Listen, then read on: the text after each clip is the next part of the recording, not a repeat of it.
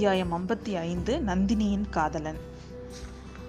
நந்தினியோட நந்தினி வந்து முன்னாடியே நம்ம ஆதித்த கரிகாலனுக்கு தெரியும்ப்பா அதுதான் வந்து இப்போ அந்த அந்த எப்படி தெரியும் அப்படிங்கிறது தான் நம்ம ஆதித்த கரிகாலனே நம்ம பார்த்திபன் கிட்ட சொல்ல போகிறாரு அது என்ன அப்படின்னு பார்த்தீங்கன்னா நம்ம ஆதித்த கரிகாலனுக்கு ஒரு பன்னெண்டு வயசு இருக்கும் பொழுது ஒரு நாள் பழையாறையில் என்ன பண்ணுறாங்கன்னா எல்லாரும் அந்த ஓடை நீரில் ஓட விட்டு இவங்க குந்தவி தேவி அருள்மொழிவர்மன் எல்லாரும் விளையாண்டுட்டு இருக்கிறாங்க. அப்படி விளையாண்டுட்டு இருக்கும் பொழுது நம்ம செம்பியன் மாதேவி எல்லாரையும் கூப்பிடுறாங்க. எல்லாரும் போ விளையாண்டு முடிச்சுட்டு போகக்குள்ள போய் பார்க்குறாங்க ஏன் வந்து பாட்டி கூப்பிடுறாங்கன்னு போய் பார்த்தா அங்கே வந்து ஒரு ரெண்டு அம்மா ரெண்டு பேர் இருக்காங்க. ஒரு ஆணும் பெண்ணும். அவங்க கூட ஒரு குட்டி பொண்ணு ஒன்றும் இருக்கா. அதுதான் அது வேற யாரும் இல்லைங்க. அது நம்ம நந்தினி தேவி தான். நம்ம நம்ம பெரிய பிராட்டி அதாவது செம்பியன் மாதேவி என்ன சொல்றாங்கன்னா இவ வந்து சிவப்பட்டர் வீட்டுக்கு வந்திருக்கிற விருந்தாளி பொண்ணு இவ. இவளையும் உங்க கூட இனிமேல் விளையாட்டில் சேர்த்துக்கோங்க. இவ பேரு நந்தினி அப்படின்னு சொல்லிட்டு எவ்வளோ துரு துருன்னு இருக்கா பாரு. இவளையும் உங்களோட விளையாட்டுக்கு சேர்த்துக்கோங்க அப்படின்னு சொல்லிட்டு அந்த பாட்டி வந்து இவங்க கூட அனுப்புகிறாங்க ஆனால் அதுல வந்து குந்தவிக்கு அவ்வளோவா வந்து இஷ்டம் இல்லைங்க. ஏன்னா நந்தினி ரொம்ப அழகா இருப்பா. இவங்க இவங்களோட குடும்பத்திலேயே பார்த்தீங்கன்னா குந்தவி தேவி தான் ரொம்ப அழகு. அவங்கள விட அழகா ஒரு பொண்ணை பார்த்த உடனே அந்த குந்தவி தேவிக்கு தானா பொறாம போல இருக்கு. அதனால போய் ஆதித்த கரிகாலன் கிட்ட இவங்க என்ன சொல்றாங்கன்னா இது பொண்ணு பாரு எப்படி கோட்டா மாதிரி இருக்கான்னு. நல்லாவே இல்லைல்ல. இந்த பொண்ணை கூட அவங்களுக்கு போய் பாட்டி வந்து விளையாட சொல்கிறாங்க அப்படின்னு சொல்கிறாங்க சொல் சொல்றா நம்ம குந்தவி தேவி. ஆனால் நான் பாதித்த கரிகாலனுக்கு என்னவோ தெரியல. அந்த பொண்ணை பார்த்த உடனே ரொம்ப பிடிச்சிருச்சு. அந்த பொண்ணு கூட விளையாடணும் பேசணும்னு ரொம்ப ஆசையாக இருக்குது அதனால் இவர் என்ன பண்ணுறாரு எப்போ பார்த்தாலும் அந்த பொண்ணு கூட விளையாடுறது அந்த பொண்ணு கூடவே இருக்கிறது அப்படின்னு சொல்லி இந்த தன்னோட தங்கச்சியை வந்து அவர் டீஸ் பண்ணிக்கிட்டே இருக்காரு. இந்த இந்த மாதிரிலாம் நடந்துக்கிட்டே இருக்கும் பொழுது ஒரு நாள் என்ன ஆகுது? அந்த அப்போ வந்து முதல்ல சேவூர் போர் வருது. அந்த சேவூர் போருக்கு வந்து போர் செய்யறதுக்கு இவரும் கிளம்பி நம்ம ஆதித்த கரிகாலரும் போயிடுறாரு.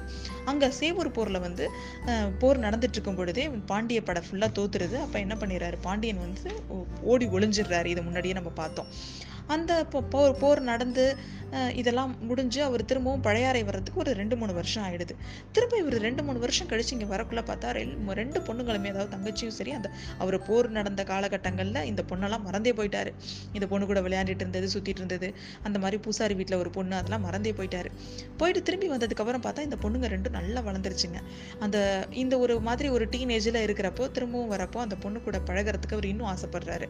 அவர் அடிக்கடி போய் அந்த நந்தினியை தனியாக பார்த்து ரெண்டு பேருமே நான் பழக பழ இவர் இவராவே தானாகவே போய் நந்தினி கிட்ட நிறைய பழகுறாரு. ஆனால் இந்த விஷயம் பார்த்தீங்கன்னா வீட்டில் இருந்த யாருக்குமே சுத்தமாகவே பிடிக்கல. ஒரு நாள் என்ன பண்ணுறாங்க நம்ம செம்பியன் மாதேவி ஆதித்த கரிகாலனை கூப்பிட்டு வார்ன் பண்ணுறாங்க நீ வந்து சக்கரவர்த்தியாக போகிறவன் அவள் வந்து ஒரு பூசாரி வீட்டு பொண்ணு.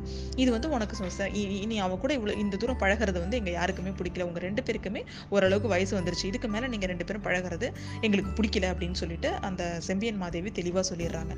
ஆனால் பாட்டியை வந்து அவனுக்கு ரொம்ப பிடிக்கும். பாட்டி சொல்கிறது எதுவாக இருந்தாலும் கேட்பான் ஆனா அந்த வயசுல இந்த மாதிரி பாட்டி சொல்றது அவனுக்கு சுத்தமா பிடிக்கல. பாட்டி மேல ரொம்ப கோவம் வருது. அதோட குந்தவி தேவிக்கும் நந்தினிக்கும் அவ்வளவா. இந்த இவன் இவன் வர்றதுக்கு முன்னாடி வரைக்கும் நந்தினி குந்தவி நல்லா ஃப்ரெண்ட்ஸாக தான் இருந்தாங்க. ஆனா எப்ப ஆதித்த கரிகாலன் வந்து நந்தினி கூட ரொம்ப க்ளோஸாக பழக ஆரம்பிக்கிறத பார்த்த உடனே குந்தவிக்கு நந்தினி பிடிக்காம போயிடுது. எப்போ பார்த்தாலும் நந்தினியை வந்து அவ்வளவா அவ சேர்த்துக்கிறதுல அவ கூட இருந்து விலகி இருக்கா. இதனால குந்தவி தேவி மேலேயும் கோவம் கோவமா வருது. அந்த கோவத்தை முழுக்க பாட்டி சொன்னது எல்லாத்தையும் சேர்த்துட்டு குந்தவி தேவி மேலேயே இவர் காமிக்க ஆரம்பிக்கிறாரு. இதுவே இந்த மாதிரி நடந்துட்டு இருக்கும் பொழுது அடுத்தது என்ன ஆகுதுன்னு பார்த்தீங்கன்னா திருமுனைப்பாடியில போர். அதாவது ராஷ்டிரக்கூடர்கள் வடக்கே இருந்த காஞ்சிபுரம் வரைக்கும் வந்துட்டாங்க அப்படின்னு சொல்லிட்டு வடக்க வந்து திரும்பவும் இவர் ஒரு சைனியத்தோட இங்கேருந்து போக வேண்டியிருக்கு. அப்போ தான் அங்கே தான் அவர் பார்த்திபேந்திரனை பார்க்குறாரு காஞ்சி நகரத்தில். அவங்க ரெண்டு பேரும் ரொம்ப ஃப்ரெண்ட்ஸ் ஆயிடுறாங்க. அங்கே பார்த்தீங்கன்னா அவருக்கு வந்து அந்த போரெல்லாம் முடிஞ்சு ராஷ்டிரகூடர்களோட போரிட்டு அந்த நடந்துட்டு இருக்கும்போதே அந்த போர் அங்கே நடந்துட்டு இருக்கும்போதே பார்த்தீங்கன்னா இலங்கைக்கு ஒரு படையை அதே சமயத்தில் நம்ம சுந்தர சோழர் அனுப்பியிருக்கிறாருங்க. இங்கே அனுப்புகிற அதே சமயத்தில். அது யாருனாக்கா இப்போ நம்ம வானதி தேவி இருக்காங்க இல்லையா அவங்களோட அப்பாவோட தலைமையில் அதாவது கொடும்பாலூர் சிறிய வேளாளரோட தலைமையில் அனுப்பியிருக்காங்க. அங்கே அந்த படை வந்து தோத்து போயிடுச்சுங்கிற விஷயம் வெளில வந்த உடனே நம்ம பாண்டியன் என்ன பண்ணுறான் அவன் ஒளிஞ்சிருந்த இடத்துல இருந்து வரான். ஒரு ரெண்டு மூணு வருஷமாக போய் அவன் எங்கேயோ குகையில் ஒளிஞ்சிருந்தான் இல்லையா? இப்போ திரும்பவும் வெளில வந்துட்டான். அவன் வெளில வந்து பாண்டிய நாட்டில் போய் அதாவது அதாவது மீன்கொடிய நிலைநாட்டி அவன் அங்கே அரசு புரிய அதாவது கிட்டத்தட்ட இவங்களுக்கு வந்து எகெயின்ஸ்டாக பண்ற மாதிரி பண்றான். கொடியை வந்து அவன் வந்து ஏற்றிருக்கான் இந்த விஷயம் தெரிஞ்ச உடனே திரும்பவும் நம்ம சோழ நாட்டிலேருந்து ஒரு பெரிய படை அவனை எதிர்த்து கிளம்புது. அது வந்து நம்ம கொடும்பாளூர் பெரிய வேளாளரோட தலைமையில் போது சக்கரவர்த்திக்கு அப்போவே உடம்பு சரியில்லாமல் போயிடுது. அதனால் அவர் இல்லாமல் ஆதித்த கரிகாலன் தான் அப்பா கிட்ட சத்தியம் பண்ணிட்டு போகிறான் நான் வந்து ஜெயி பாண்டியனை ஜெயிச்சு அவனோட தலையோட வரேன் அப்படின்னு சொல்லிட்டு அவர்கிட்ட சத்தியப்பிரமாணம் பண்ணிட்டு அவன் கிளம்புறான். நீங்க வர வேண்டாம் நீங்கள் இருங்க இங்கே அப்படின்னு சொல்லிட்டு. ஆனால் அப்பா என்ன சொல்கிறாரு அவன் சின்ன பிராயத்தனா இருக்கிறதுனால கொடும்பாளூர் பெரிய வேளாளர் அதாவது சிறிய வேளாளர் இலங்கைக்கு போனார் இல்லையா அவரோட அண்ணன். அவரோட தலைமையில் போகுது. அந்த அந்த படை வந்து கிளம்புது. அவங்களோட போகிறாங்க அங்கே ஒரு பயங்கரமான போர். அந்த போரில் வந்து பாண்டியர்களை ஃபுல்லாக அடி ம- ரொம்ப பாண்டியர்களோட பக்கம் பயங்கர சேதம். ஆனாலும் இந்த தடவை வீரபாண்டியனை விட்டுறக்கூடாது நம்ம. அவனையும் கூடவே போய் கொண்டுட்டு தான் மறுவேலை பார்க்கணும் அப்படின்னு சொல்லிட்டு இவங்க ஃப்ரெண்ட்ஸ் எல்லாரும் சேர்ந்து அந்த பா பாண்டியனோட பெரிய கொடி அதாவது மீன் கொடி எங்கே உயரமாக பறக்குதோ அது அங்கதான் அரசன் இருப்பான். அந்த கொடியை ஃபாலோ பண்ணி போகிறாங்க அது ஒரு யானை சுற்றி வீரர்களோட போகுது அந்த கொடி. அதை ஃபாலோ பண்ணி போயிட்டு ரொம்ப தூரம் போய் அவங்கள எல்லாரையும் சுற்றி வள வளைச்சு அங்கே போர் செய்கிறாங்க போர் செய்- அவங்க எல்லாரும் சுற்றி இருந்தவங்க அத்தனை பேர் யாருன்னு பார்த்தீங்கன்னா எப்படி நம்ம சோழ நாட்டு படை பட- படை வீரர்களில் வேலர் படைன்னு சொன்னோம் இல்லையா? அந்த அவங்க அவங்கள மாதிரியே பாண்டிய நாட்டில் ஆபத்துதவிகள் ஆபத்துதவி படைன்னு சொல்லுவாங்க. இவங்களை விட ரொம்பவே அவங்க வந்து அஹ், ரொம்ப வெறியாவும் சபதம் எடுத்தவங்க அவங்க.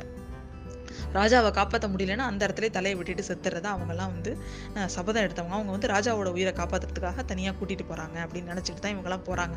ஆனா பாத்தீங்கன்னா இவங்க எல்லாரையும் சுத்தி இருந்தவங்க அத்தனை பேரையும் கொன்னுட்டு உள்ள பார்த்தாக்கா வெறும் ஒரு யானையில மட்டும்தான் கொடி கட்டியிருக்கு. உள்ள ராம அந்த பாண்டியன் இல்லை. திரும்பவும் அவன் எங்கேயோ போய் ஓடி ஒளிஞ்சுக்கிட்டான். இவனுக்கு இதே தான் பழப்பு அப்படின்னு சொல்லிட்டு இவங்க எல்லாரும் சோழப்படை வீரர்கள் ஒரு குரூப்பா சேர்ந்து ஒரு ஒரு திசையில ஒரு ஒருத்தவங்களும் அந்த வீரபாண்டியனை தேடுறாங்க. அப்ப வந்து இவன் ஆதித்த கரிகாலன் வந்து வைகை கரையோடையே போய் தேடிட்டு இருக்கிறாரு. அந்த சமயம் அந்த மாதிரி தேடிட்டு இருக்கும்போது பார்த்தீங்கன்னா ஒரு இடத்துல மணல் திட்டில் ஒரு குதிரை போன குளம்படி தெரியுது. அதை சொட் அதை அதுக்கு ஒட்டியே வந்து ரத்த திட்டும் தெரியுது. அந்த பா- அந்த ஒரு பா இதை வந்து மார்க்கை ஃபாலோ பண்ணிட்டே போறாரு. அது எங்க போகுது அப்படின்னு பார்த்தீங்கன்னா வைகை ஆத்தோட மத்தியில ஒரு தீவு மாதிரி இருக்கு. அங்க ஒரு பூந்தோட்டம் இருக்கு. அந்த இடத்த பார்த்தோன்னே அவருக்கு ரொம்ப ஷாக் ஆகுது. ஏன் அப்படின்னு பார்த்தீங்கன்னா அதுதாங்க வந்து நந்தினியோட வீடு. நந்தினி வந்து சிவபட்டர் வீட்டுக்கு வந்திருந்தா இல்லையா? அவ பாண்டிய நாட்டு பொண்ணு. பாண்டிய நாட்டில் உள்ள ஒரு பூசாரியோட வீடு. அங்க சிவபட்டருக்கு சொந்தக்காரவங்க அவங்க. இது எங்க சொல்கிறேன்னு உங்களுக்கு தெரிஞ்சிருக்கணும். இப்போ நான் சொல்ற வீடு வந்து ஆழ்வார்க்கடியானோட வீடு. ஆழ்வார்க்கடியானோட அஹ், அண்ணன் வீடு தானே? இங்க சிவபட்டர் வீடு வடதலியில் இருக்கிறது. அந்த வீட்டுக்கு தான் நம்ம நந்தினி சின்ன வயசுல வந்திருப்பா. இந்த வீட்டை பார்த்தோன்னே அவனுக்கு ரொம்ப ஷாக் ஆகிடும் ஒரு காலத்தில் இவனே வந்து வீரர்கள் கிட்டலாம் சொல்லி அந்த இடத்துல உள்ளவங்களுக்கு மட்டும் எந்த டிஸ்டர்பன்ஸும் பண்ணக்கூடாது அப்படின்னு சொல்லியிருப்பான். எப்போ அப்படின்னு பார்த்தீங்கன்னா ஏற்கனவே ஒரு தடவை பாண்டிய நாட்டில் வந்து வந்திருக்கிறப்போ அவன் வந்து எதேச்சியாக நம்ம நந்தினி தேவியை அவன் பார்க்க நேர்ந்திருக்கும் அந்த இடத்துல. அவளை பார்த்துட்டு அவன் கிட்ட போய் பேசுவான். அப்போ வந்து அவன் என்ன சொல்லுவா? இந்த இடத்துல வந்து தயவு செஞ்சு உங்களோட வீரர்களை மட்டும் வர வேணாம்னு சொல்லுங்க அப்படின்னு சொல்லிட்டு அவள் சொல்லுவா. அவங்க அவங்க ரெண்டு பேருமே வந்து ஒருத்தவங்க ஒருத்தவங்க சொன்னதில்லைனாலும் ரெண்டு பேருமே உண்மையாக ரெண்டு பேரும் ஒருத்தவங்கள ஒருத்தவங்க விரும்பினாங்க. அந்த இடத்துல நந்தினி வீட்டுக்கிட்ட இந்த இந்த ரத்த இது போன உடனே அவனுக்கு ரொம்ப ஷாக் ஆகுது. அந்த பூந்தோட்டத்தில் ஒரு நாலஞ்சு அர்ச்சகர்களோட வீடும் அங்கே ஒரு பெருமாள் கோவிலும் இருக்குது. இவன் அதை ஃபாலோ பண்ணிட்டு போய் நந்தினி வீட்டுக்கு முத்தத்து அந்த இது வழியாக ஏறி உள்ளே பார்க்குறான் உள்ளே அவன் பார்க்குற காட்சி வந்து ரொம்ப கஷ்டமாக இருக்குது அது என்ன அப்படின்னு பார்த்தா ஒரு கட்டில் அந்த கட்டில் மேலே அந்த வீரபாண்டியன் படுத்திருக்கான். அவனுக்கு வந்து க கட்டுக்கு வந்து போட்டுட்டு க கண் அழுதுகிட்டே வந்து நந்தினி தேவி அவங்களுக்கு வந்து மருத்துவம் செஞ்சுட்டு இருக்கிறாங்க. இதை பார்த்தோன்னே அவனுக்கு ரொம்ப ஷாக் ஆகுது.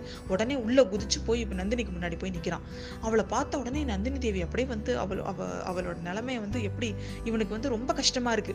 அவன் அவ கேட்கறது அவளை உயிர் பிச்சை கேட்கறான் தயவு செஞ்சு அவரை ஒன்றும் செஞ்சிடாதீங்க. அவரை வந்து அவர் உயிரை மட்டும் விட்டுருங்க அப்படின்னு சொல்லிட்டு அவள் வந்து கெஞ்சுறா. இவருக்கு உனக்கும் என்ன சம்மந்தம் இவருக்காக நீயே வந்து கேட்குற அப்படின்னு கேட்குறான் நம்ம ஆதித்தன். அவர் வந்து என்னோட காதலர். அவர் வந்து என்னை கல்யாணம் பண்ணிக்க போறேன்னு வாக்கு கொடுத்துருக்கிறாரு அப்படின்னு சொல்றா அவ. அதை கேட்ட உடனே ஆதித்த கரிகாலனுக்கு பயங்கர ஷாக் ஆகுது. ரொம்ப கோவம். சாதாரணமாக இருந்தவனுக்கு இன்னும் ஏற்றி விட்ட மாதிரி இருந்தது. அந்த விஷயம் அவன் அவன் சொன்னது. உடனே வந்து நந்தினியை உடனே உதச்சி தள்ளிட்டு என்ன பண்ணுறான் அவனை ஒரே வெட்டு அவனுக்கு இருந்த கோவத்தை உடனே தலையில வெட்டி அந்த தலையை எடுத்துட்டு வெளில வந்துடுறான். ஆனாலும் வந்து அவனுக்கு வந்து அவ கேட்டதை நம்மளால செய்ய முடியலையே அப்படிங்கிற ஒரு வருத்தமும் மனசுல வந்து ஆழமா இருக்கு. அப்போ வந்து பார்த்திபேந்திரன் சொல்கிறான் இது எனக்கு நல்லா ஞாபகம் இருக்குது நாங்கள் உள்ளே போக போனோம். நீங்கள் கூட எங்களை எல்லாம் தடுத்துட்டீங்க. தடுத்துட்டு நீங்கள் வெளில நீங்கள் வந்து உள்ளே வந்து எல்லாம் அழுதுட்டுருக்காங்க போகாதீங்கன்னு எங்களை தடுத்தீங்க. எங்களுக்கு ஞாபகம் இருக்குது அப்படின்னு சொல்கிறான் ஆமாம் ஆனால் வந்து அப்போ எனக்கு வெற்றி என் வெற்றி கழிப்பு எனக்கு இல்லை. என் மனசு முழுக்க பாரம் தான் இருந்தது அப்படின்னு சொல்கிறாரு நம்ம ஆதித்தன்.